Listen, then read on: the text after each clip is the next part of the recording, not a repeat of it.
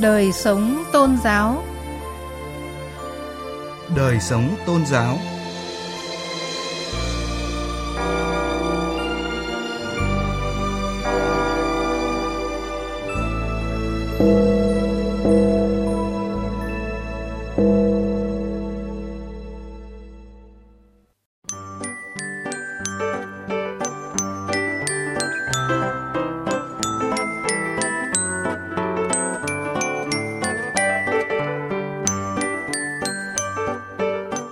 Kính chào quý vị và các bạn. Thưa quý vị, Giáng sinh rộn ràng, ấm áp đã hiện diện trên khắp các xứ họ đạo, trên từng khu phố.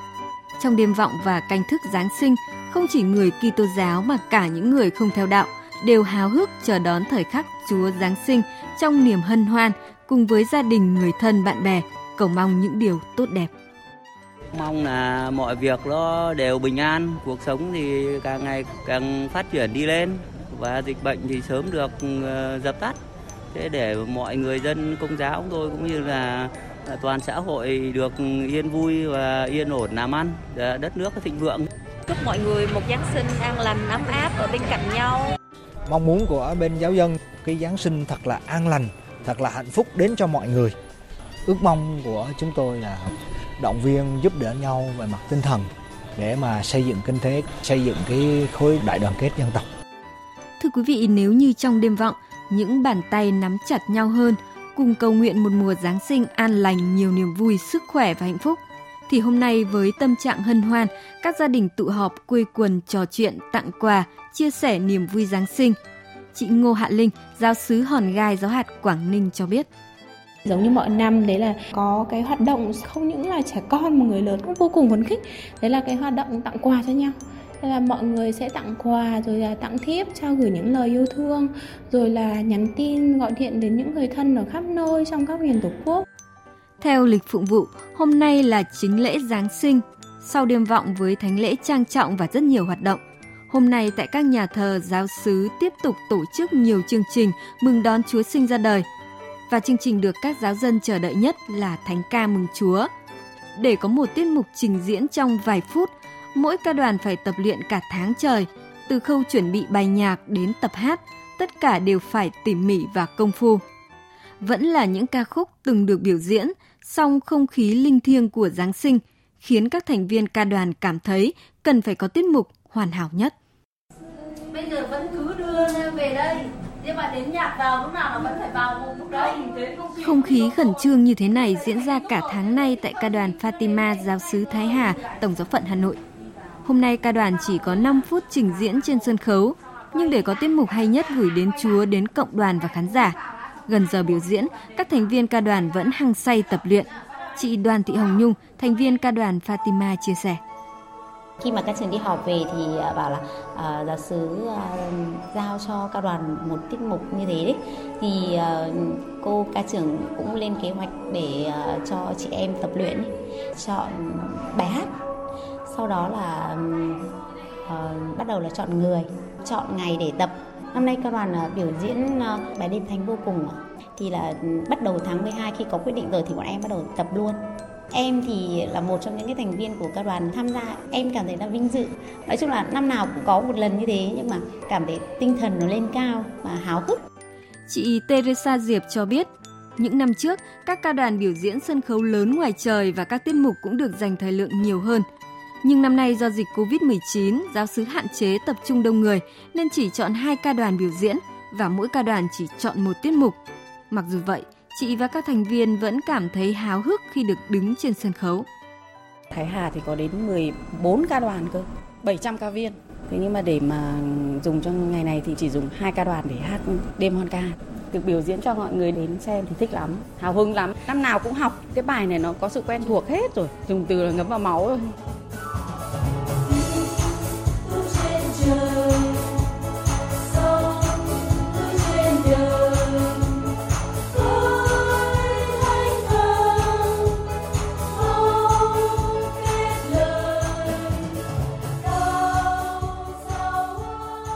Ở các nhà thờ xứ khi những bài thánh ca Giáng sinh ngân vang với âm hưởng đầy rung động và sao xuyến lòng người, thì trên những con phố, cửa hiệu hay khách sạn, không khí cũng rộn ràng không kém. Hình ảnh cây thông Noel, ông già Noel cưỡi tuần lộc chở đầy những món quà đủ màu sắc thường chỉ xuất hiện ở các nhà thờ giáo xứ. Này đã len lỏi vào từng căn nhà, khu phố. Bởi Giáng sinh giờ đây đã không còn là ngày lễ riêng của những người công giáo, mà đã trở thành một dấu ấn trong nhịp sống của người dân cả nước. Chính cái dịp lễ Noel này ấy, thì cô thấy rằng là à, cái không khí này làm cho người ta cảm thấy như là nó gần gũi nhau hơn ấy. Đấy ví dụ như là không ở trong đạo nhá nhưng người ta cũng đến đây người ta chiêm ngưỡng cái hình ảnh của cái nhà thờ này rồi cây thông Noel. Thế và đây cũng là một cái dịp mà để gắn kết người dân của Việt Nam lại với nhau. Em thấy khá là nhộn nhịp và kiểu đến đây nó rất là vui vẻ. Em gọi là một người không theo đạo thì bình thường em sẽ lên đây đi một vòng quanh hồ xong rồi kiểu đón Giáng sinh cùng mọi người cùng ở đây. Đón Noel cùng nhau giúp cho người ta gắn kết hơn cùng uh, chia sẻ vui buồn. Uh, cuộc sống vì thế mà nó sẽ bình an hơn. Dù cách đón Giáng sinh của người có đạo và người không theo đạo công giáo đạo tin lành có thể khác nhau, nhưng cùng chung một điểm, đó là trao gửi cho nhau những yêu thương và cùng nhau hướng tới sự an lành, hạnh phúc.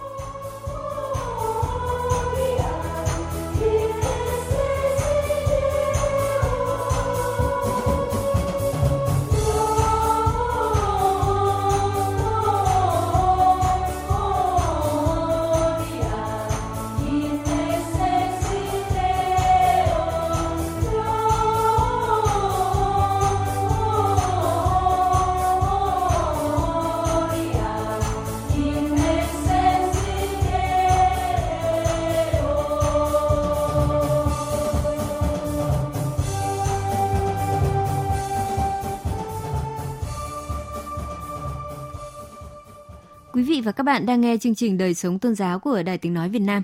Tiếp tục chương trình mời quý vị cùng Thành Long, phóng viên Đài Tiếng Nói Việt Nam thường trú khu vực miền Trung đến thăm Tiểu chủng viện Làng Sông, tỉnh Bình Định, nơi lưu dấu quá trình hình thành chữ quốc ngữ.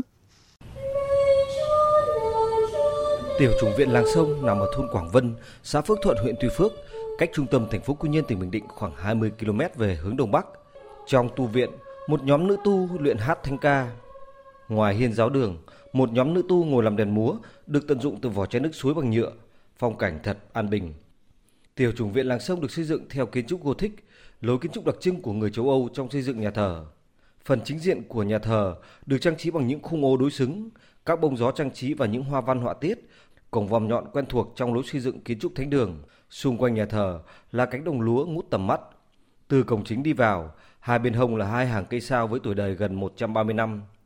Tiểu trùng viện Làng Sông đến nay vẫn giữ gần như nguyên vẹn từng nét kiến trúc ngày xưa để lại. Nhà in Làng Sông được xây dựng khoảng năm 1872 và bị phá hỏng năm 1885. Năm 1904, nhà in Làng Sông được đức cha Damien Grandion Mẫn cho tái thiết, giao cho cha Paul Maher làm giám đốc. Cha Paul Maher học nghề tại Hồng Kông, thông thạo về kỹ thuật in ấn nên được cử về nhà in Làng Sông để điều hành hoạt động in ấn. Đây còn gọi là nhà in Đông Đằng Trong, một trong ba nhà in lớn nhất thời bấy giờ – cùng với nhà in đằng ngoài và tây đằng trong. Nhà in làng sông hoạt động cho đến khoảng năm 1936, sau đó được rời về Quy Nhơn. Linh mục Trương Đình Hiền, tổng đại diện giáo phận Quy Nhơn cho biết.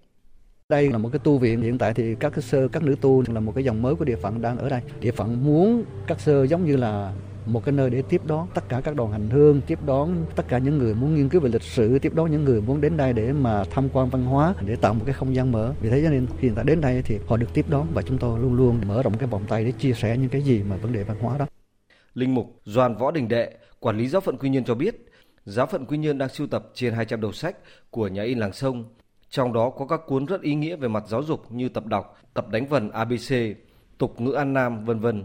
Hiện nay, giáo phận Quy Nhơn đang quản lý hai cơ sở liên quan đến chữ quốc ngữ, đó là nước mặn và làng sông, cùng ở huyện Tuy Phước. Việc các giáo sĩ dòng tên đến và lập cơ sở tại nước mặn xã Phước Quang huyện Tuy Phước hiện nay được coi là bắt đầu quá trình phôi thai hình thành chữ quốc ngữ vào đầu thế kỷ 17 và hơn 200 năm sau đã có nhà in làng sông. Đây là một trong ba nhà in đầu tiên của nước ta in chữ quốc ngữ. Giờ đây, tiểu trùng viện làng sông và nhà in làng sông trở thành điểm nghiên cứu văn hóa, thu hút du khách trong và ngoài nước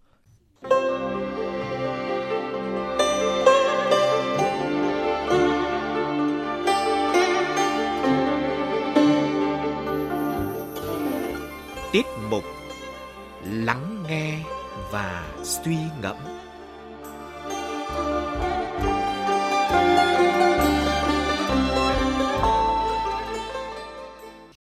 Thưa quý vị, thưa các bạn, giáo lý của tôn giáo Ba Hai đã nói rằng cái lưỡi nhân hậu là nam châm thu hút tâm hồn loại người. Nó là bánh của tinh thần. Nó khoác ý nghĩa cho ngôn ngữ. Nó là nguồn ánh sáng của trí khôn và sự hiểu biết. Giáo lý này như kim chỉ nam cho những phát ngôn của mỗi tín đồ Ba Hai. Họ nói những lời ngay thẳng, nhưng không độc ác. Họ nói những lời sự thật và không thêm bớt. Có thể nói, ngôn ngữ có thể điều khiển được thái độ, hành vi của mỗi người. Trong cuộc sống đã có rất nhiều bài học liên quan đến ngôn ngữ. Ví như ra đường, với một va chạm giao thông, nếu như hai bên giao tiếp với nhau bằng những lời nói cáu giận, hung dữ, bất phân đúng sai thì sẽ nhân lên rất nhiều những hành vi tiêu cực. Khi ấy, xô sát là điều khó tránh khỏi. Những bài diễn thuyết bằng cả sự chân thành của người nói sẽ dễ đi vào lòng người hơn là một bài hô hào, khẩu hiệu, sáo rỗng. Mối quan hệ của con người với con người nếu được xây dựng bằng sự nhân hậu thông qua từng cử chỉ, hành động và lời nói, nó sẽ bền vững hơn cả bức tường thành. Thế nên, giáo lý của tôn giáo Ba Hai đã gian dạy các tín đồ của mình rằng cái lưỡi nhân hậu là nam châm thu hút tâm hồn loài người. Nó là bánh của tinh thần, nó khoác ý nghĩa cho ngôn ngữ, nó là nguồn ánh sáng của trí khôn và sự hiểu biết. Bánh của tinh thần suy cho cùng ai cũng muốn nếm. Thế nhưng để có miếng bánh đó, chúng ta cũng phải tự điều chỉnh rất nhiều. Bởi ánh sáng của trí khôn và sự hiểu biết sẽ không hề đơn giản nếu chúng ta không biết cách sử dụng. Và điều quan trọng là sự nhân hậu ấy phải xuất phát từ chính tâm của mình vậy. Đó mới chính là thỏi nam châm lớn nhất của mỗi tín đồ Ba Hai nói riêng, mỗi người nói chung. Thưa quý vị, tiết mục lắng nghe và suy ngẫm vừa rồi đã kết thúc chương trình đời sống tôn giáo hôm nay. Chương trình do biên tập viên Thu Thảo biên soạn và thực hiện. Cảm ơn quý vị và các bạn đã quan tâm theo dõi.